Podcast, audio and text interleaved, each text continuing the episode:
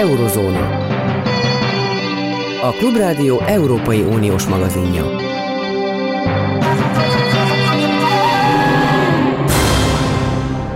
Jó napot kívánok, Zentai Péter vagyok. Nem így terveztem eredendően a műsornak a úgymond folyamát, mert arra gondoltam, hogy előbb jöjjön politika, és utána jöjjön gazdaság, de mivel vagyok olyan csacsi, hogy nem jeleztem időben előre a potenciális riportalanyomnak is, Benedek Józsefnek, hogy biztosan fogom hívni, ezért most szerencsétlen nyilván elment valahova, és nem tudja, hogy neki kellene következnie, ez az én hibám, elnézést kérek a hallgatóktól, viszont elnézést kérek egyúttal Zsidai Viktortól, aki most a az előre bejelentett időpont előtt hívtam. Szervusz Viktor, nem haragszol? Nem, nem haragszom, remélem, hogy pótléknak jó leszek én. Nem vagy pótlék, te, te vagy a szenzáció mindig, mert ez most nem magánbeszélgetés, hanem egészen nyilvánvaló, hogy, hogy rengetegen a sok-sok politikai hír mellett arra kíváncsiak, és ez lenne az első populáris kérdésem, hogy az az infláció egyébként, amit te most szintén tapasztalsz az országban, és olvashatjuk, hogy a világban, talán te is jársz a világban. Tehát ez az infláció, ez a háború, következménye, ahogy ezt sokan feltételezik, és egy csomó politikai propaganda fűződik világszerte különböző motivációk mentén, de azt hogy ha nem lenne infláció, ha nem lenne ez a háború, és ezért kellene ezt úgy elintézni, hogy az oroszokat ne bántsuk. Körülbelül ez is van. A másik olvasat az, ami esetleg majd te elmondasz. Szóval van-e közvetlen kapcsolat az inflációnk és a háború között? Hát egyrészt van, nyilvánvalóan. Másrészt én lebontanám ezt az egész inflációs problémát hát legalább három részre. Ugye úgy kezdődött, hogy 2020-ban beütött a koronavírus válság, és nem tudtak ezzel mit kezdeni a kormányzatok, összeomlottak a gazdaságok szinte mindenhol, ezért azt találták ki, hogy irgalmatlan mennyiségű pénzt adnak az állampolgáraiknak. Ugye különféle módokon az a lényeg, hogy a lakosság pénzeket kapott. Na most a lakosság viszont otthon volt, nem nagyon tudott elmenni szórakozni, nem tudta ezt szolgáltatásokra költeni, ezért mindenki árucikkekre költötte ezt az egész rájuk zuhanó pénzt, mindenki megvette a, a fűnyírógépet, az új számítógépet, tehát gyakorlatilag mindent megvásároltak, amit tudtak, de ezeknek a termékeknek a kapacitása, tehát gyártási kapacitások azért végesek voltak, és mivel ez a hatalmas mennyiségű pénz mind árucikkek vásárlásába próbált lecsapódni, mivel ugye szolgáltatást nem tudtunk venni, nem tudtunk kimozdulni, vagy nem mertünk kimozdulni a lakásainkból, ezért ez fölrobbantotta az árucikkeknek az árát. Ez volt nagyjából 2020 második felétől, végétől ez indult el, és 2021 elején egyre jobban erősödött. Tehát ez volt az egyik nagyon fontos történet, ami az inflációt beindította. A második az valóban az volt, amit, a, amit az energiaárak és az élelmiszerárak kapcsán a háborúban háború miatt ugye láthatunk. Azért azt ne felejtsük el, hogy az energiaárak Európában már 2021 nyarán elkezdtek fölemelkedni, különösen a gázár, ami így utólag visszatekintve elég valószínű, hogy azért volt, mert az oroszok már akkor elkezdték elzárni a csapokat, direkt föl nyomták a gáznak az árát, hogy majd az európaiak ne nagyon ugráljanak, ha ők megtámadják később Ukrajnát. Tehát, hogy legalább ez a két fontos tényező van, ami miatt elindult az infláció, és van egy harmadik, ami még korábbi, annak ellenére, hogy ugye most már sok év óta arra, arról hallunk, hogy a robotok majd elveszik a munkánkat, és a robotizáció miatt nem lesz elég munkaerő, valójában már 2019 végén az történt, hogy a fejlett világban 40 éves mélyponton volt a munkanélküliség, nem volt elég munkaerő, és itt a válságból való kilábalás kapcsán elég gyorsan kiderült, hogy tényleg nincsen elég munkaerő az amerikai gazdaságban már egyáltalán nincsen, Európa több országában sincsen, Kelet-Európában is hiányzik a munkaerő, aminek fölfele nyomja a béreket, ami megint inflációt generál. Tehát ez a három fő tényező, amiről én mindenképpen szerettem volna megemlékezni, ezek közül az egyik nyilvánvalóan a háború, de nem ez az egyetlen és kizáró ok, enélkül is lenne inflációs problémák.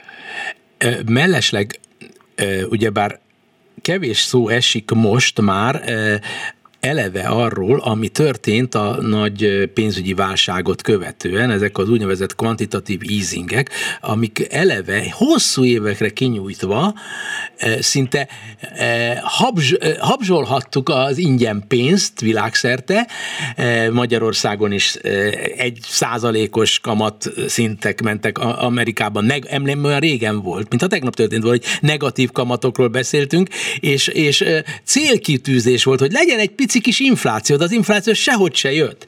Tehát gyakorlatilag egy ilyen megkésett beteljesülése történik mindannak, ami egyébként cél volt, de mivel megkésve, ezért ránk zuhan, és az ellenkező hatást is elő tudja érni, el tudja érni. Érthető, amit most mondok, és igazam van-e? Én azt gondolom, hogy részben igen, Ugye a kvantitatív enyhítés nagyon egyszerűen lefordítjuk itt a hallgatók számára, ez azt jelenti, hogy a jegybank nyomtat egy csomó pénzt, és állampapírokat vásárol belőle, így juttat pénzt a gazdaságba, és nyomja le az állampapíroknak a kamatát, azt remélve, hogy ha alacsony az állampapírok kamata, akkor majd alacsony lesz a jelzálog hitelkamat is, meg a vállalati hitelkamat is, akkor beruháznak a vállalatok, építenek házakat az emberek, stb. Tehát azt láttuk viszont, hogy a kvantitatív enyhítés, ez a pénznyomtatás, ami 2008-9-től kezdődött valóban, ez tényleg nem okozott inflációt a reálgazdaságban, a termékek szintjén, a, a tévének meg a lisztnek az árában nem okozott inflációt, viszont a részvénypiacokon, a vállalati kötvénypiacokon, a lakáspiacon ez már inflációt okozott. Most az volt a változás 2020-ban, hogy a jegybankok nem csak annyi volt, hogy vettek állampapírt, és akkor ezzel nyomták le ezek hozamát, hanem a, a jegybankok által nyomtatott pénz közvetlenül az emberekhez került. Ez egy óriási, nagyon nagy változás itt a kvantitatív enyhítésben, ez, ez, ez bőven túllép már a korábbiakon, és az emberek megkapták a pénzt, és ők el is költötték a pénzt, és ez okozta azt, hogy most már nem csak a részvények ára ment föl, hanem mindazoknak az ára, amit az emberek ebből a pénzből vettek, a lisztől a tévén át, gyakorlatilag mindenig. Mintha az lett volna az elmúlt időszaknak a tanulsága, és ha jól emlékszem, akkor a pénzügyi válság idején, mielőtt az kialakult volna, szintén egy ilyen furcsaság alakult ki, hogy először e, fölmentek a csillagos égig e, a bizonyos például mezőgazdasági cikkek, energiahordozók ára, utána a válságot közvetlenül megelőző, már szinte bele eh, ragadta válságba az az idő, amikor mindennek ilyen nagyobb, komoly dolgoknak az ára elkezdett zuhanni. E, és eh, de persze a kenyér meg a tej nem, nem érintette, tehát a mindennapok életét nem érintette, de minden, a részvényt, a, a tőkepiacnak minden szegmense zuhant. Most, mintha ugyanennek lennénk a tanúi, legalábbis abban az értelemben, hogy most, ahogy beszélünk, lehet, hogy épp ebben a pillanatban nem, de az az arany nem emelkedik, a kriptopénzek most éppen emelkednek, de egyébként zuhannak. Most már ott tartunk, olvasom a német sajtóban, hogy megállt Németországban az, az erősödése az ingatlan piacnak, sőt, gyengülés van, és olvasok adatokat a magyarról is, hogy, hogy alig van már forgalom. Tehát, mint egy azt merem jósolni, hogy most is kialakulhat egy olyan nagy válság, aminek az, az ismérve, hogy minden fontos eszköz, befektetési eszköznek az ára esik, és a fontos befektetési eszközök iránti kereslet félelem okán talán, de elkezd e, e, árát veszíteni. Jól gondolom? Hát nagyon jó lenne, ha tudnánk előre, hogy ez be fog-e következni, vagy nem, mert ezen sok pénzt lehet keresni.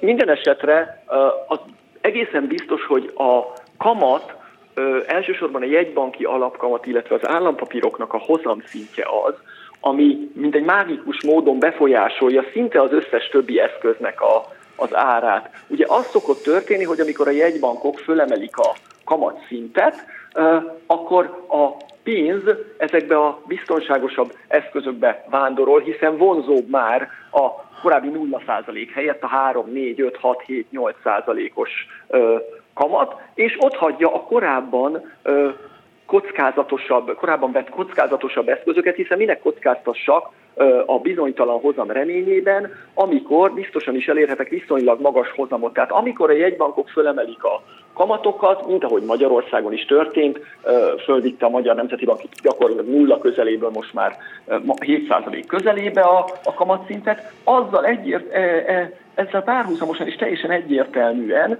a spekulatív hangulat az lecsökken. Innentől fogva pedig, ha lecsökken a spekulatív hangulat, hiszen, mint mondtam, magasabb a biztonságosan elérhető hozzá, minek kockáztatnék, hogyha nem muszáj, ilyenkor ez egy önerősítő jellegű folyamattá tud válni, és elkezd gyengülni az összes spekulatív eszköz, a bitcointól kezdve a lakásárakon és a részvényárakon át, és valójában azt látjuk, hogy ez, e, ez zajlik. Ugye az Egyesült Államokban egy egy másfél éve egy amerikai állampapír, egy két éves amerikai állampapírnak a hozama 1% körül volt, most pedig 3% körül van. Ez egy óriási változás, tehát ez egy gigantikus változás, de Magyarországon is ugye egy magyar állampapír, egy 10 éves magyar állampapír hozama, ami 2% körül volt még bő egy éve, most már inkább 7%. Tehát 2 és 7% közt óriás különbség van, és nyilván ez kiveszi, eltünteti a spekulatívabb eszközök iránti szenvedélyt, elvonja onnan a tőkét. Tehát ez szinte mindig ez szokott történni. Én azt gondolom, hogy egy jelentős változás van ebből a szempontból, és ennek egyes elemei valószínűleg velünk maradnak hosszabb távon is. Természetesen mindig keresem az analógiákat, és sokszor hibázhatok, hogyha minden áron akarom a 2007-eshez, 2008-ashoz, vagy a bármely más válsághoz hasonlítani, mert a mostani válságnak az a specialitása, hogy egy közben valóban folyik egy a világgazdaságot mindenképpen befolyásoló háború, de ami én azt gondoltam volna, mert nem vagyok szakértő, hogy a háború alapvetően fogja felkavarni a tőkepiacokat, ez nem történik meg. Ez azt jelentheti a te e, meglátásod szempontjából, bár a jövőbe te sem látsz, hogy ez majd később e, következik be, de miért van az, hogy a magadfajta okos befektetők történelmileg visszamenőlegesen Warren Buffettet is hozhatném például, nem érdeklődnek igazából, hogy van-e háború, vagy nincs-e háború, mert mintha mindig azt gondolnák, hogy háború volt, van, lehet, de majd annak vége, és az, az élet megy tovább. Tehát ők nem a háborúnak a, és a politikának a jelentőségét tartják fontosnak, én meg, mint magánfajta emberek pedig mindig a politikához ö, ö, viszonyulunk valamilyen mágikus ö, kapcsolat alapján. Ugye ez azért van, mert hogyha és azért mondja ezt Warren Buffett is, és sok más híres befektető is, mert megnézték ők is az elmúlt 150-200 évnek a tőkepiaci történetét, és a háború kapcsán, ami nagyon-nagyon fontos, hogy akkor, amikor egy háború az adott ország területén zajlik, és ott pusztítást végez, és emberek halnak meg, és termelőeszközök esnek ki, tehát amikor a háború nagyon konkrétan érinti az adott országot, az szinte mindig inflációval, sőt jellemzően hiperinflációval jár. Ezt tudjuk. Tehát az az ország általában, akinek a területén a háború zajlik, és aki elveszíti a háborút, annak a pénze elinflálódik, nullába megy, semmit nem fog érni a végén, ez teljesen egyértelmű. Így jártak például a déliek az észak-déli háborúban. A déli konfederációs dollár ma már igazándiból csak a gyűjtők számára érték, nem lehet vele semmit se venni, de a, ö, beszélhetnénk a pengőről, a koronáról, tehát ezek, ezek számos példa van. De ami nagyon fontos, hogy az olyan háborúk esetén, amik nem az ország területén zajlanak, hanem az ország a saját határain kívül vívja ezeket a háborúkat, az a tapasztalat a tőkepiacok történetében, hogy az első pár hetes megrázkódtatáson kívül nincsen igazándiból komoly tőzsdei hatása. Azért nincsen, mert nem feltétlenül befolyásolja olyan tekintetben, olyan negatív tekintetben a gazdaságot, ami megrázkódtatást okozna, sőt, nagyon gyakran, hogyha az ország területén kívül zajlik a háború, akkor ez egy pozitív stimulust is jelent a gazdaságnak, mert az országnak egy csomó pénzt kell elköltenie, ugye költségvetési költekezés van, fegyvereket kell gyártani, egy csomó embert el kell helyezni a munkaerőpiacon, tehát hogy igazándiból ennek nem szokott lenni ilyen esetekben negatív következménye a tőzsdékre. Viktor? Ez, ez a tapasztalat még, ez igaz volt, például, bocsánat, még igaz volt a Pearl Harborra is, igaz volt a kubai rakétaválságra is, tehát hogy erre nagyon-nagyon sok tapasztalat van, hogy nincs tartós hatása a háborúnak, ha csak nem az adott területen zajlik. Akkor imádkozzunk, hogy sikerüljön elérni azt, amit a kormány akar, hogy a mi területünkön semmiképpen sem legyen háború. Most viszont van egy valóban a világpolitikához értő szakértőnk a vonalban, és csak most ér rá, úgyhogy nem haragszol. Én nagyon szépen köszönöm, és azt hiszem, hogy azokat az alapvetéseket elmondhattuk, amik bennünket izgatnak háború és béke kapcsán, hogy miért van infláció, és hogy ez, ez most egyelőre tartósnak látszik, de nem a háború miatt. Úgyhogy köszönöm szépen Zsidai Viktornak, minden jót kívánok neked. Minden jót. Jó jár Krisztián, biztonságpolitikai szakértő a vonalban. Jó napot kívánok, elnézést, hogy megzavartuk, és köszönöm, hogy rendelkezésünkre áll. Jó napot kívánok! Engem és sokunkat az érdekel, hogy hogyan reagál egy szakértő arra, ha azt hallja, hogy az a kis Finnország, vagy a kis Svédország soha nem ártottak senkinek. Belép a NATO-ba, akkor arra egy nagyon komoly válaszcsapást kell adnia Oroszországnak. Ezzel mit tud kezdeni? Hát igazából én azt gondolom, hogy azért azt fontos látni, hogy az elmúlt években is azért embere előkerült az, hogy Moszkva provokálta mind Finnországot, mind Svédországot, ugye különböző légtérsértésekkel, amikor ugye például a NATO tagság az előtérbe került. Hát azt hiszem, hogy, hogy nyilván ez az egész ukrajnai háború, ez egy olyan stratégiai hit orosz szempontból, ami most már napnál világosabb, és ennek az egyik ilyen kontraproduktív eleme az az, hogy éppen most Moszkvának sikerült gyakorlatilag Svédország esetében 200 év semlegességi politikáját nagy valószínűséges útba vágni, hiszen ö, elég valószínű, hogy Finnország példáját Svédország is fogja követni, Finnország esetében nyilván itt ugye egy hidegháborús vállalt semlegességről volt szó, ami hát gyakorlatilag a mostani történések bizonyos értelemben avittá tettek, és hát nyilván miközben a finn társadalomnak jelentős része egyébként korábban elégedett volt ezzel a semleges státusszal, tehát olyan 21 néhány százalék támogatta volna az ország belépését a NATO-ba. Most ez a háború hatására radikálisan megváltozott, és most már több mint 70 százalék támogatottságot élvez a finn NATO tagság éppen emiatt gyakorlatilag népszavazás sem fognak erről tartani.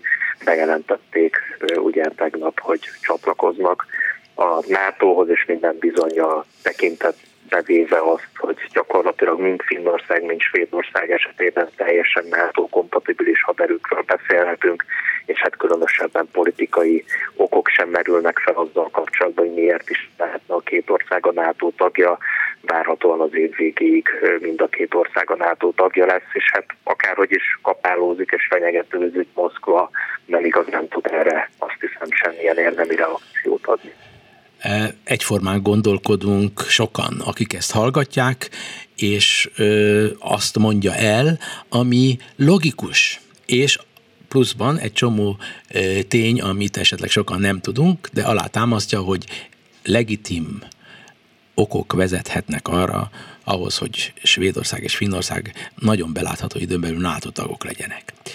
Hogy veszi azt tudomásul, hogy mi nálunk is, és világszerte képesek sokan, vagy nem képesek, nem akarom meg elítélni őket, ezt az egészet egy provokációnak tartják. Hogy direkt csináltatja Finnországgal és Svédországgal a sok nyugati liberális, vagy mm, háborús héja, vagy hadipari lobbista, hogy ezt megtegye, mert tudják, hogy ezzel Oroszországot kemény helyzetbe hozzák, és Oroszország kénytelen lesz megtörolni. Vagyis, ha ebből világháború lesz, azért nem Oroszország a felelős, hanem a gonosz nyugat.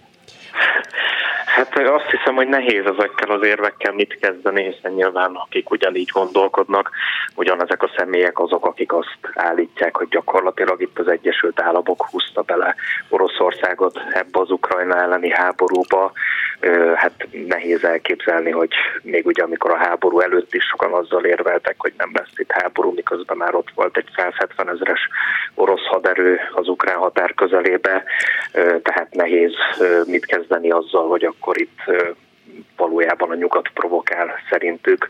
Nyilván a nyugat vitt oda 200 ezer orosz katonát az ukrán határa, és a nyugat kényszerítette Putyint arra, hogy megtámadja Ukrajnát. Hát láthatóan ugye ez az orosz vezetés álláspontja, tehát Putyin is ugye a győzelem napján ezt mondta el, hogy itt egy gyakorlatilag itt egy kényszerhelyzet volt orosz részről, és ez egy preventív háború, amit Ukrajnában vív, de hát azt hiszem, hogy ezekkel az állításokkal nehéz kezdeni, miközben láttuk azt, hogy gyakorlatilag semmilyen módon Ukrajna nem provokálta ki ezt a háborút Oroszország részéről, ezt az agressziót, és hát azt hiszem, hogy itt a finn és svéd NATO tagságot is Oroszország saját magának köszönheti, alig ha a nyugat taszította bele, vagy győzte meg Finnországot arról, hogy legyen a NATO tagja, hogyha ez mondjuk 30 éven keresztül nem sikerült neki, miközben most azzal, hogy Oroszország lerohanta Ukrajnát, nyilván azt hiszem, hogy alig ha elítélendő módon megváltozott mondjuk a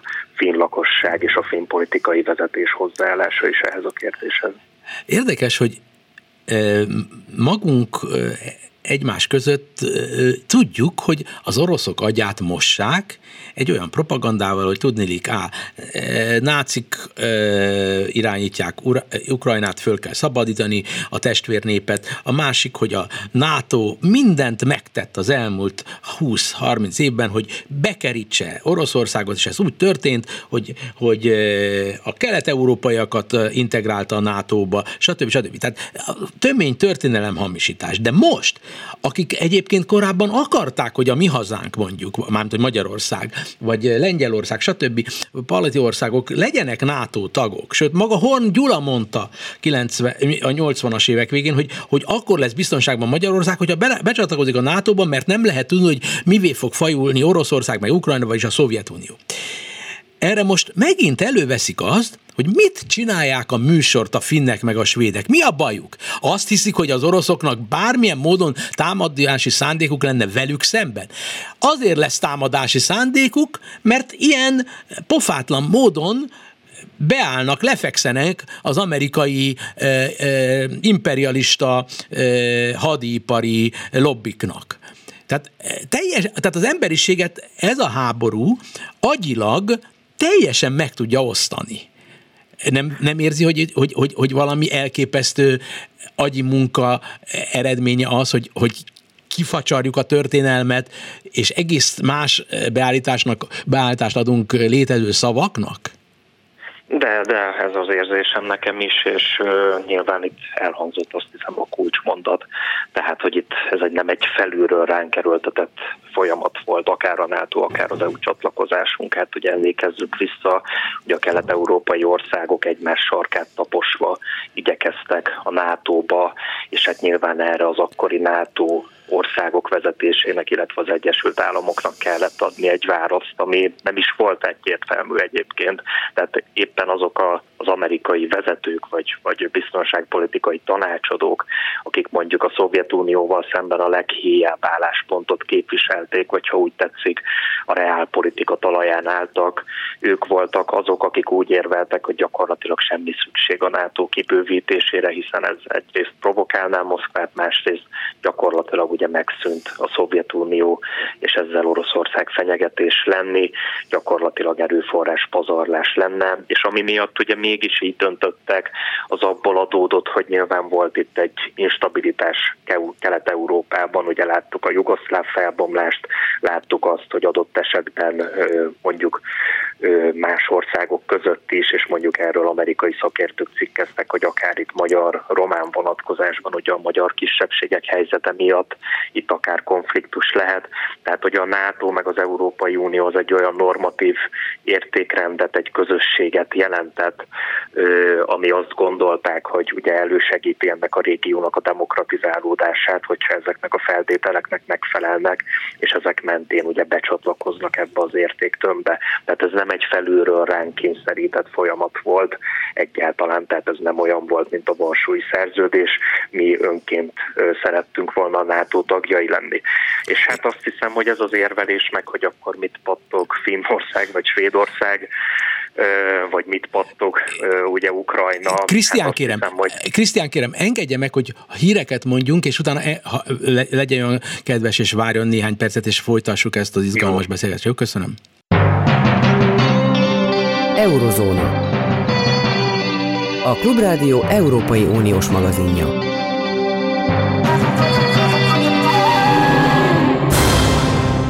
Tehát Svédország, Finnország úgymond pattog, az orosz volt elnök meg azt mondja, hogy ennek akár atomcsapás is lehet a vége. Ez olyan, mint hogyha ez egyszerűen szürreális az egész. Folytassa kérem, Krisztián. Igen, hát annyit szerettem volna csak hozzátenni, hogy hát én azt gondolom, hogy, hogy egy dolog, amikor mondjuk az Egyesült Államok vagy, vagy Oroszország ezen a nyelven beszél, ugye, hogy ezt a nagyhatalmi érvelést használva, hogy mit pottog mondjuk az mondjuk Ukrajna vagy Finnország, Svédország, de hát azt hiszem, hogy meglehetősen megmosolyogtató, amikor mondjuk a, a kevesebb mint 10 milliós Magyarországról hangzanak el ugyanezek az érvek azon a birodalmi logika mentén, hogy hát nyilván akkor azért, mert az az adott ország mondjuk szerencsétlen módon egy nagy hatalomnak a, a befolyás jövezetében helyezkedik el, akkor nyilván vegye tudomásul, hogy akkor gyakorlatilag az ő szuverenitása az korlátozott. Tehát azt hiszem, hogy nyilván ezek az érvek, hogy akkor Finnország és Svédország miért provokálja Oroszországot, azt hiszem, hogy ezen a, ennek a talaján nyugodnak. De hát ezzel együtt azért nyilván nem gondolom, hogy Finnország meg Svédország provokálna Oroszországot. Hát ugye ne felejtsük el, egészen mostanáig nem került erre sor, hogy a két ország az beadja csatlakozási kérelmét a NATO-hoz. Azt hiszem, hogy ez a mostani háború ez egy olyan vízválasztó, amikor már ők is úgy érzékelték, hogy, hogy ettől a ponttól kezdve nem igazából nincs ok, ami miatt ezt a gesztust gyakorolni kéne Oroszország irányába, hogy ők semlegesek. Másfelől, mivel ez egy kérem provokált háború volt ugye Ukrajna részéről, ezért, ezért azt gondolhatják, hogy akkor a biztonságuk leginkább a NATO szövetségen belül garantálható, és azt hiszem, hogy nem ok nélkül gondolják ezt. Mellesleg figyelembe véve a történelemnek a vonulatát, az-e a helyes tanulság, levonás, hogy a hitlerekkel úgy kell bánni, ahogy ők viselkednek a világgal, vagyis hogy kész helyzet elé állítani a másik felett, leordítani, félelmet kelteni, és ez az, amitől egy ilyesfajta hitleriánus magatartást meg lehet szelidíteni, vagy tulajdonképpen ez is csak egy póker, mert mi van akkor, ha nem? Mi van akkor, ha én elkezdek üvölteni az oroszokkal, az asztalra csapni, és beviszem, bemegyek finnként, svédként a NATO-ba, Magyarország átengedi a fegyvereket, és egyre nyilvánvalóbbá teszem, hogy egyre aktívabb lesz a részvételem a háborúban azáltal, hogy egyre nagyobb és modernebb fegyverekkel látom el Ukrajnát, hogy erre egy sarokba szorított oroszlánként fog válaszolni egy Hitler János más néven Putyin. Tehát itt, itt ez nem egy nagy dilemma tulajdonképpen a nyugatnak, hogy most ezt a fajta aktív, a második világháború előtti időknek a tanulságait jól levonni akaró politikát folytat? De azt hiszem, hogy ez egy nagy dilemma, de hát ne felejtsük el, hogy az Egyesült Államok, Franciaország, Nagy-Britannia szintén atomhatalmak. Tehát, hogyha Oroszország itt az atomerővel fenyeget, és hogy atomháborút akar kirobbantani, hát akkor nyilván az, őt is érinteni fogja.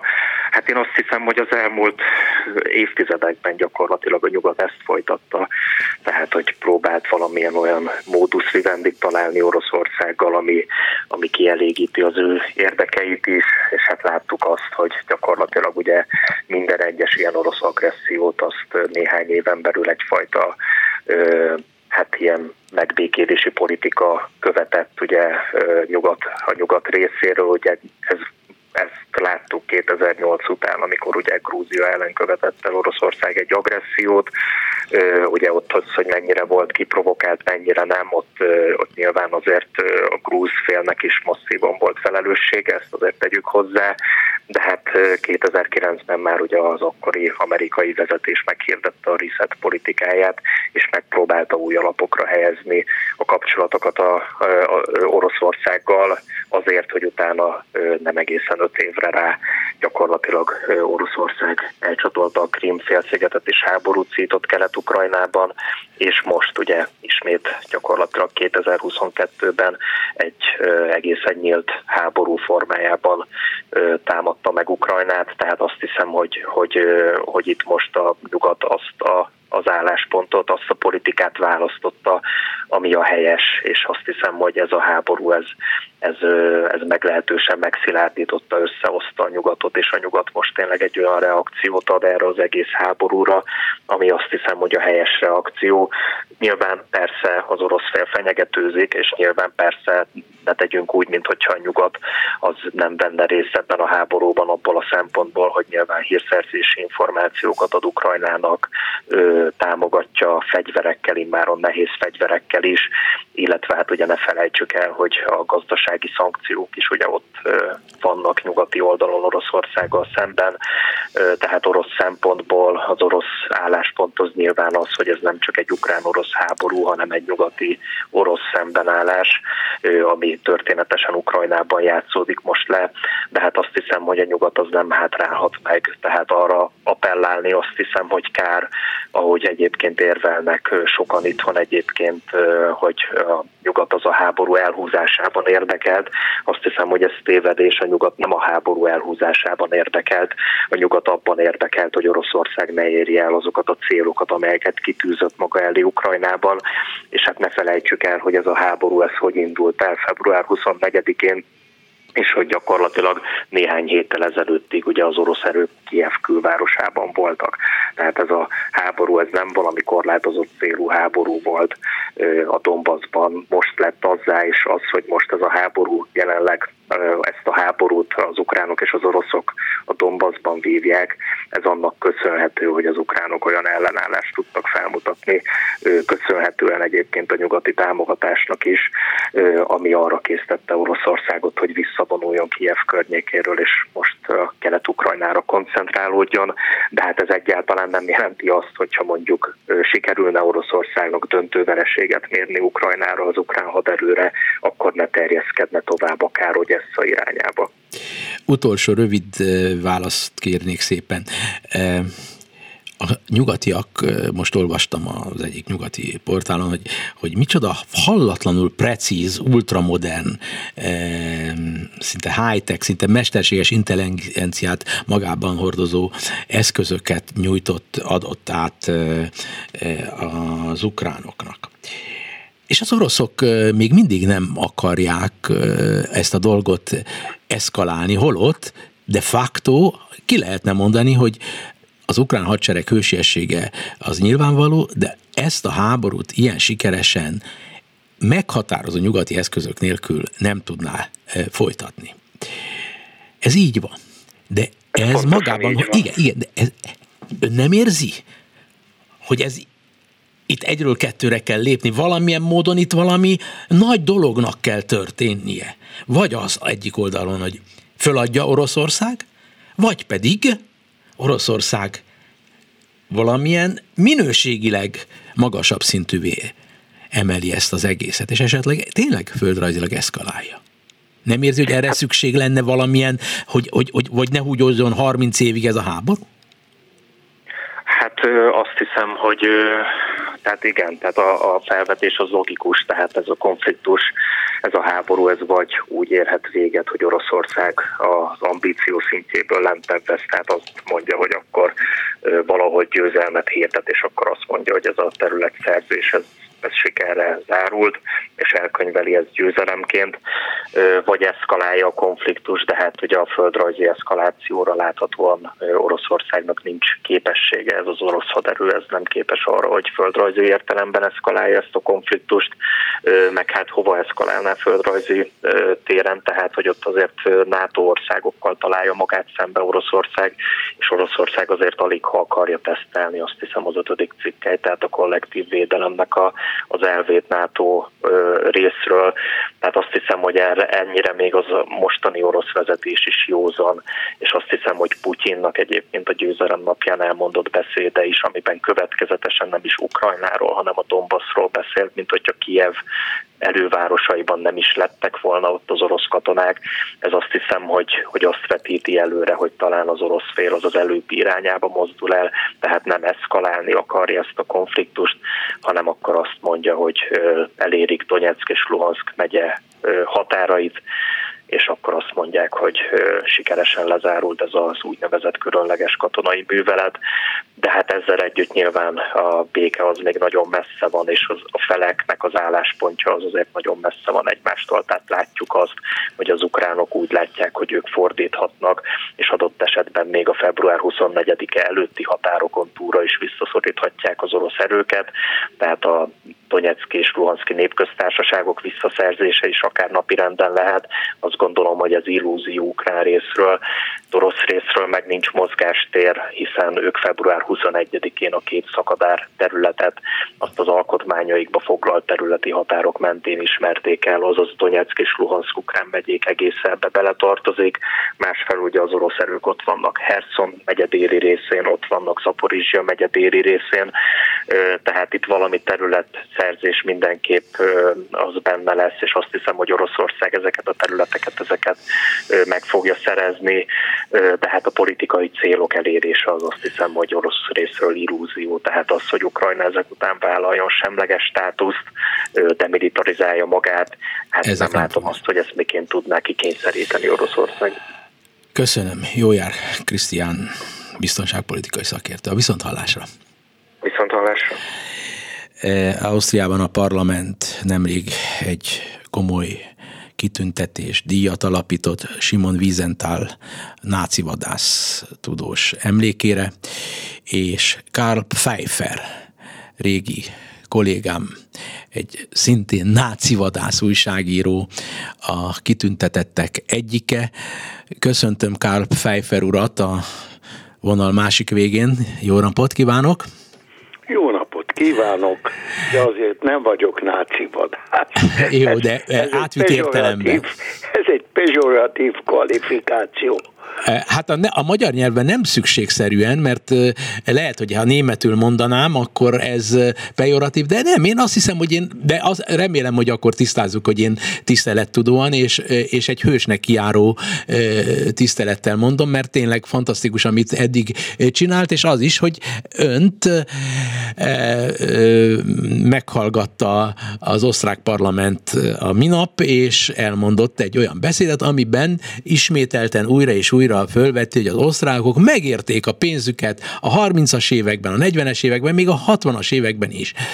Ott tartunk, hogy az, amit ön mond, az tulajdonképpen a világban, a fővonalbeli politikában és ö, médiában megjelenik, viszont mondom én, e, akinek az anyukája Auschwitzban volt, és az, apu, az ő apukáját meg is ölték, de mégis az az érzésem, hogy ez már túl sok, hogy már nem kellene annyit beszélni a holokausztról, mert, mert idejét múlta, mert itt van ez a háború, itt is gyilkolják az embereket, ártatlan embereket, és annyi Jugoszláviában, stb., hogy, hogy, hogy nem, nem világos, hogy miért van erre még mindig szükség, és hogy vajon ez nem visszavág, hogy nem ezáltal e, növekhet egyfajta zsidó ellenesség. Érti ezt a provokatív kérdésemet, e, Károly? Hát persze, hogy értem, csak hogy a világ lakosságának egy nagy többsége soha nem hallott a holokausztról. Tehát mm, ez, ez, ez nem áll így meg, de ami persze érezhető, az, hogy a zsidó ellenes fantáziák azok megvannak, azok megmaradtak holokauszt után is. Tehát azt, hogy a zsidók összeesküdtek a keresztények elleni harcra, világuralomra törekednek. Ezek a, ezek a összeesküvés elméletek, ezek nem újkor, ez nem most született. A 12. században már volt egy szerzetes Angliában, Yorkban, aki azt képzelte, hogy a rabik minden évben sorsvetéssel határozták meg a keresztények halálát. Na most nem is akarok beszélni a rituális gyilkosságokról, kutak megmérgezéséről és ilyen dolgokról, amik vádolták a zsidókat. De most a 19. század elején egy francia jezsuita, Baruel azt állította, amikor elpróbálta magyarázni a francia forradalmat, hogy a zsidók a világuralomra törekednek, és ezt már a francia forradalomban is, hogy azt is, a, azt is a zsidók provokálták ki, hát persze a zsidókat csak a francia forradalomban 1791-ben egyben emancipálták. Na most aztán következett a Cion bölcseinek jegyzőkönyvei. Hát ez is egy hamisítvány, amit több bírósági tárgyalásba be, bizonyítottak legutóbb jára Bernben, Svájcban, a 30-as években, tehát Hitler hatalom miután átadták a hatalmat Hitlernek. Hát ezek mind hamisítvány. De ez a múlt, most, ez a múlt. Na most van de még itt egy a dolog, ma. Ami, ami persze nevetséges. A zsidók találták ki a kapitalizmust, a bankokat. Hát, hogyha ezt elmondja valaki Olaszországba, akkor kiröhögik, mert minden olasz iskolás gyerek megtanulja, hogy az első bank Olaszországban volt Sienában, és, és azt olasz katolikusok alapították. Ezek, ezek, ezek baromságok, de sok ember elhiszi, ez igaz. Igen, de e, már ezt igen komoly felvilágosító munkával, amit lehetett, kormányok, média mind megtett, hogy a zsidó ellenes előítéleteknek a baromságait, hogy általánosítását leleplezzék. De most még mindig újra és újra el kell mondani, de ezáltal semmi nem változik. A, a zsidó ellenesség így is, úgy is velünk él, a kormányoknak az a feladata teljesül, hogy védik a zsidókat, és általában igyekeznek mindenkit védeni, hogy származása miatt ne bántsák őket. Viszont mégis nagyon sok szó esik, túlzottan sok szó esik erről a témáról olyankor, amikor már teljesen másnál tartunk, és mivel hogy állandóan szó esik erről, ezáltal megint növekszik egyfajta ellenérzés, hogy bezzeg a zsidóknak lehet a saját problémáikat agyon beszélni, a többiek nem tudják agyon beszélni, mert nem hagyják őket. Körülbelül ezt a gondolatot erősíti az, hogy ön például aminek én örülök, és Ausztriában meg, nagy, nagyon nagy dolog, mert Ausztria az helyi értékét tekintő egy fantasztikus, különleges, speciális hely, el tudja mondani ezt a problémát az osztrák parlamentben. De a világban miért van arra szükség, hogy állandóan erről sok szó essen? Hát ez nem csak egyszerű emberek mondanak ilyen baromságokat, hanem például az orosz külügyminiszter is mondott most valamit. Hát miért, miért csinálja ezt például? Miért mondta ezt? Na miért? Hát azért, mert ők egy gyors és győztes háború gondoltak el, hogy ez lesz, lerohannak egy országot, és akkor nem is kell magyarázkodni, ugye? De egy elhúzódó háborút azonban igazolni kell a saját nép előtt. És hogy akkor közvélemény teljes mértékben a kormány mögött álljon. És a világ többi része előtt is. Na most kezdettől fogva világos volt, hogy Moszkva az ukrán ellenállás gyors összeomlására számított. Ez, ez, ez meggondolatlan volt, és nem így történt.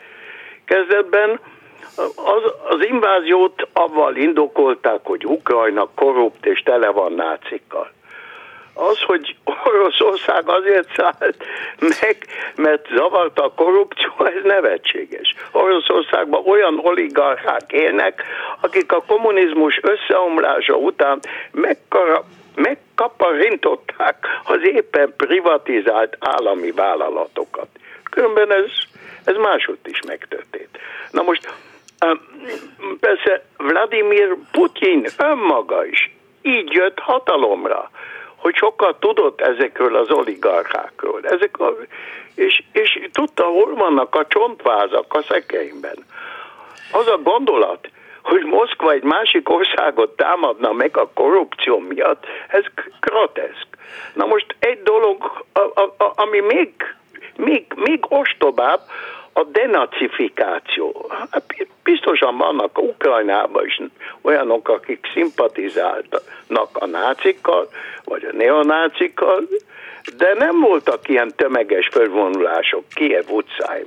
Nem, nem, nincsenek koncentrációs táborok, és náci hagyományok egyéb jellemzői sincsenek Ukrajnában. Na most mit, mit, mit, mit mondott? Ja, és, és tehát most avval vádolja a Volodomir Szelenszky ukrán elnököt, aki zsidó, hogy ő náci. Persze fölmerül a kérdés, ha a nácik olyan erősek voltak, miért nem akadályozták meg, hogy egy zsidó kerüljön hatalomra?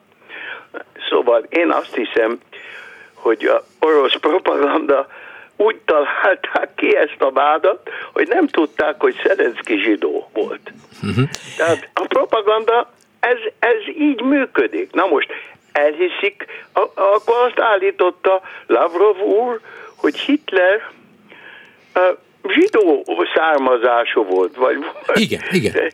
valójában ez egy nagyon régi történet. Amikor én visszajöttem Ausztriába, sok kocsmába hallottam embereket mondani, hogy tulajdonképpen a holokauszt, tehát a zsidók kiirtása, az egy zsidó dolog, hiszen Hitler fél zsidó volt. Szóval, ha Hitler zsidó volt, akkor az általa létrehozott nemzeti szocializmus is zsidó, tehát maguk a zsidók voltak felelősek a holokausztért. Ez persze őrült logika, de ha bevesszük, akkor a következmény Ukrajnát meg kell menteni a zsidóktól és a náciktól. Szóval e, e, itt, itt, itt olyan, olyan olyan, olyan dolog folyik itt, ez a propaganda olyan, hogy azt mondanám, nem újságírókra van szükség, hogy ezt analizálják, a újságírókra is, de alaposan ezt pszichiátereknek kéne analizálni, elmagyarázni, hogy milyennek az oka. Lehetséges, az egyik oka az, hogy tulajdonképpen nagyon egyszerű világmagyarázat az, ha azt mondjuk, ha azt mondja valaki, hogy a zsidó bűnös ebben, abban, mindenben, kommunizmusban, kapitalizmusban, mindenért a zsidók tehetnek. Hát erre valaki megjegyezte, hogy a zsidók és a kerékpárosok. Mire az illető visszakérdez, miért a kerékpárosok? Az, az meg azt kérdezte, miért a zsidók? Tehát itt, itt, itt ezt, ezt nem Tehát lehet. A, a, az egész egy tömény irracionalitás. Racionálisan Igen. megérteni, és mondom, például Ausztriában az a, egy tény van, hogy az a, az a nevelés, amiben az osztrák ifjúság részesül, az azt okozta, és ezt most már ismerjük, mert vannak ilyen kutatások, hogy az antiszemitizmus az osztrák ifjúságban nem olyan nagy, mint az idősebbekben. Na most én nem, nem, nem, próbálom, nem próbálom azt mondani, hogy fölvilágosítással lehet, eh, lehet ezzel ellen, csak fölvilágosítással lehet ezzel ellen küzdeni, de hát ez is fontos lenne.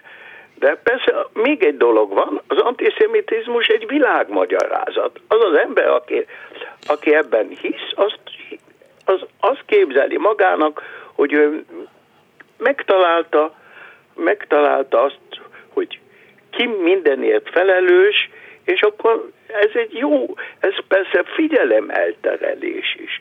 És az orosz szerintem Lavrov és az ő mm, elvtársai ezt figyelem eltérítésként is használják, hiszen sok a baj Oroszországban, és mi sem könnyebb ezt a zsidóknak a nyakába van. Igen, ez lehet itt a lényeg, hogy ma miért is kell egyebek között nem csak azért beszélnünk egymással, hogy kifejezem tiszteletemet, hogy Ausztriában ön ott elmondhatta a parlamentben, és az osztrák parlamentet is méltassam, hogy az osztrák parlament fontosnak tartotta, hogy utólagosan mindazokat a bűnöket, amiket Ausztriában elkövettek ténylegesen a zsidók ellen, azokat maximálisan jóvá tegye, szóba kerüljön, illetőleg az, hogy ön, akár hiszik a hallgatók, akár nem, ön 93 éves, igaz? 93. Nem, én most a 94 ah, járok. 94 ben jár ha minden rendben van, akkor én augusztusban leszek 94. Tehát, tehát ön, ön minden szempontból nekünk egy olyan e, riportalany, akire e, föl kell hát néznünk, és példa van még egy pont. De van már csak egy, egy három-négyed percünk van. újságíró, akit annyiszor utasítottak volna ki a Magyar Népköztársaságból, mint engem. Igen, mert... kiutasítva, és az osztrák diplomaták mindig elérték, hogy vissza tudjak térni. E, és, ez, ez, és az utolsó dolog az volt, amikor azt hiszem 89-ben beutaztam Zsille Zoltán barátommal, aki sajnos korán meghalt, akkor, aki a Szabad, a, a Szabad Európának volt a tudósítója, kivár bennünket a keleti pályaudvarban, három fiatal magyar ember, és pedig a a mostani parlament elnök, már elfelejtettem a nevét, nem fontos, de a magyar miniszterelnök is virágcsokorral vár bennünket. Hát azóta sok, sok víz folyt le a Dunán. Fejfer úr, önnel egy külön órát fogunk egyszer csinálni a Klubrádióban, és nagyon jó egészséget kívánok, mert minden tekintetben nekem személy szerint egy példaképpen. A viszont hallása jó egészséget kívánok. Köszönöm szépen. A hallgatóknak a türelmét megköszönve búcsúzik az Entai Péter, Lehocki Miriam, Lantai Miklós és Bencsik Gyula nevében. A viszont hallásra. Önök a Klubrádió Európai Uniós magazinját hallották.